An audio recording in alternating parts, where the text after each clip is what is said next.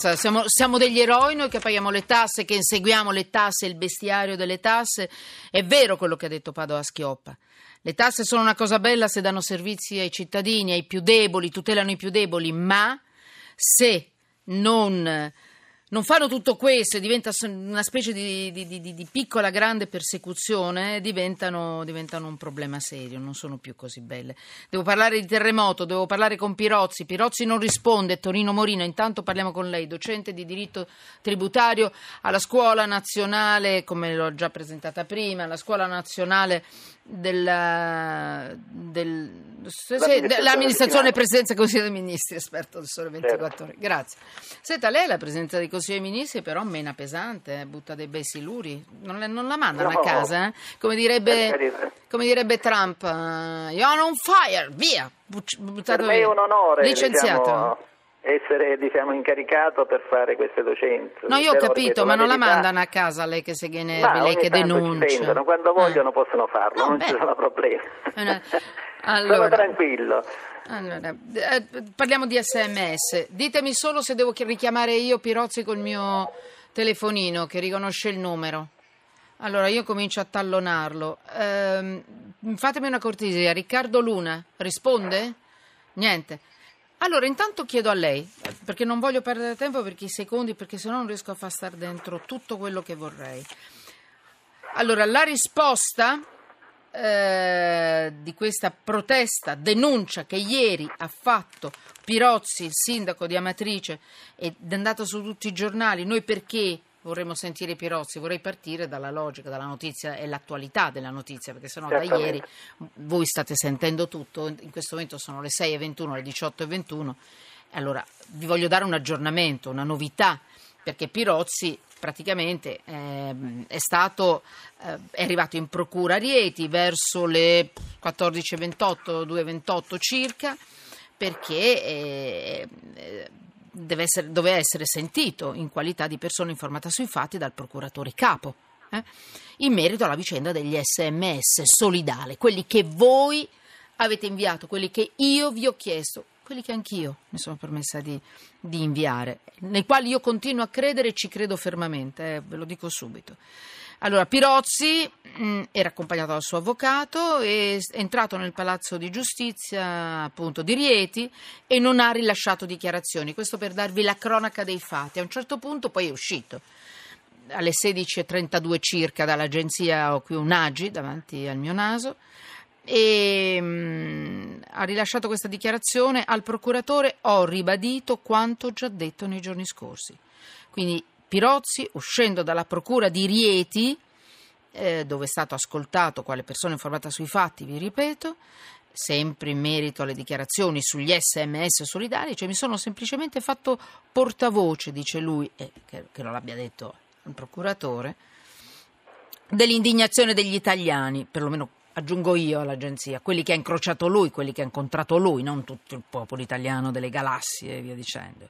Dei tanti che mi hanno scritto, di coloro i quali quando hanno versato i soldi lo facevano per donarli ad Amatrice. Io su questo non sono molto d'accordo, per quello vorrei sentire Pirozzi, perché non l'abbiamo dati solo per Amatrice, li abbiamo dati per tutte le zone terremotrate. Mi stanno scrivendo dalla regia che Pirozzi è sempre occupato. Io continuo a chiamare anch'io col mio telefonino mentre parlo, va bene.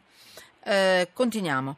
Per, que- per, questo ritengo che sia stata tradita la fiducia degli italiani. Il procuratore era a conoscenza di tutto, ha proseguito Pirozzi, aveva ascoltato la registrazione delle mie dichiarazioni, eccetera, eccetera, eccetera. Questo per correttezza, perché io volevo sentire Pirozzi proprio su questo, perché questo è l'aggiornamento delle notizie. Un po' ve l'ho già fatto io. Quindi, certo, Riccardo... Ma strana è un'altra. Aspetta, aspetta una, aspetti un attimo, scusi. Riccardo Luna, giornalista, il direttore dell'AGI, Agenzia Giornalistica Italia. Benvenuto Riccardo Luna. Riccardo, Eccomi, ciao direttore.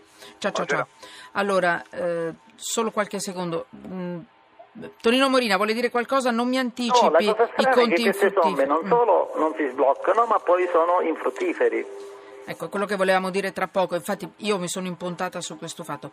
Può aspettare solo un attimo, Tonino Morino, Prego. perché vorrei che ce lo dicesse Riccardo Luna. Riccardo Luna, al di là di qualsiasi polemica, noi abbiamo cercato chiaramente protezione civile, mm, abbiamo cercato, adesso io devo trovare esattamente a che ora abbiamo cercato chi. Eh, va bene, tra, tra, poco trovo il foglio mie, mm, gran, nella mia documentazione e vi dirò. Comunque abbiamo cercato tutti per il diritto di replica. Hanno detto che hanno già parlato e non vogliono entrare nella polemica. Quindi, Riccardo Luna, direttore, al di là della polemica, qual è il percorso di un sms solidale? Cioè io clicco, lo invio, a quel punto dove va e a chi va e a chi deve andare? Noi stiamo rivivendo le stesse polemiche, le stesse dinamiche che accaddero dopo il terremoto dell'Aquila. In quell'occasione mi ricordo che fu un tweet di Lorenzo Giovanotti ad accendere i riflettori. Lui disse che fine fanno, hanno fatto i soldi che noi cantanti abbiamo raccolto con la canzone Domani. Vi ricorderete che era una canzone dove in tanti cantanti italiani insieme facevano la stessa canzone e i fondi dovevano andare per per, per, i, per, i, terremotati dell'Aquila. Di quei soldi, quei soldi erano bloccati per la burocrazia senza nessun motivo, tanto che qualcuno fece una battuta e disse che domani non era il titolo della canzone, ma era la data del bonifico, che ovviamente era sempre domani, non si sbloccavano mai.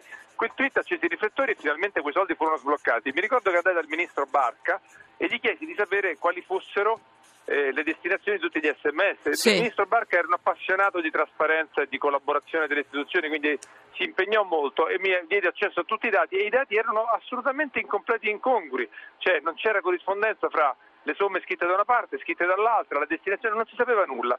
In quei giorni c'era stato il terremoto anche in eh, Emilia e facemmo un progetto con l'associazione che ai tempi presiedevo, si chiama Wikitalia, per far sì che ci fosse una piattaforma che consente di dire chi ha donato cosa, per quale progetto è destinato, a che punto è il progetto. Quella piattaforma è stata donata da Cisco alla regione Emilia-Romagna e fu Vasco Errani il, il portavoce mm. di questo progetto. Il commissario straordinario fino all'altro ieri. Insomma, tra, diciamo. tra l'altro eh. anche di questo terremoto c'è una piattaforma che si chiama openricostruzione.it, donata da questa associazione tramite Cisco all'Italia, non solo all'Emilia, perché tra l'altro è una piattaforma che si chiama in gergo open source, cioè vuol dire che tutti la possono utilizzare, riutilizzare, copiare, migliorare, adattare. E tutti noi possiamo andare lì su questa piattaforma e informarci?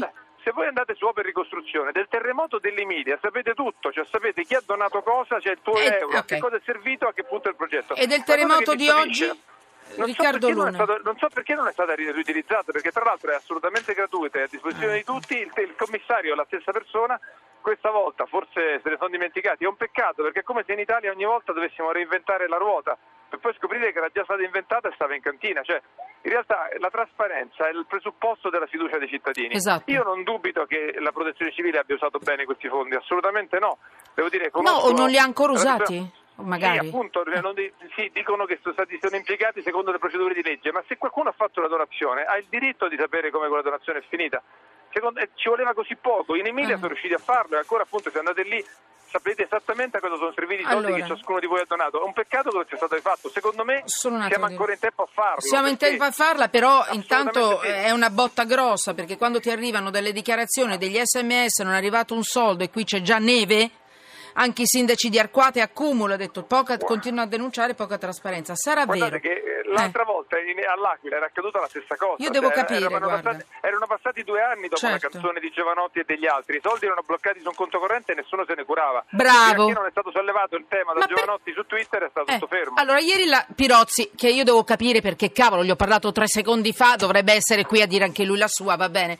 Me lo cercate ancora, ma eh, oramai il tempo sta per finire, eventualmente lo mettiamo prossima, nel prossimo blocco ma io devo capire, direttore Riccardo Luna, io continuerò, farò questa specie di inchiesta trasversale continuativa nei giorni.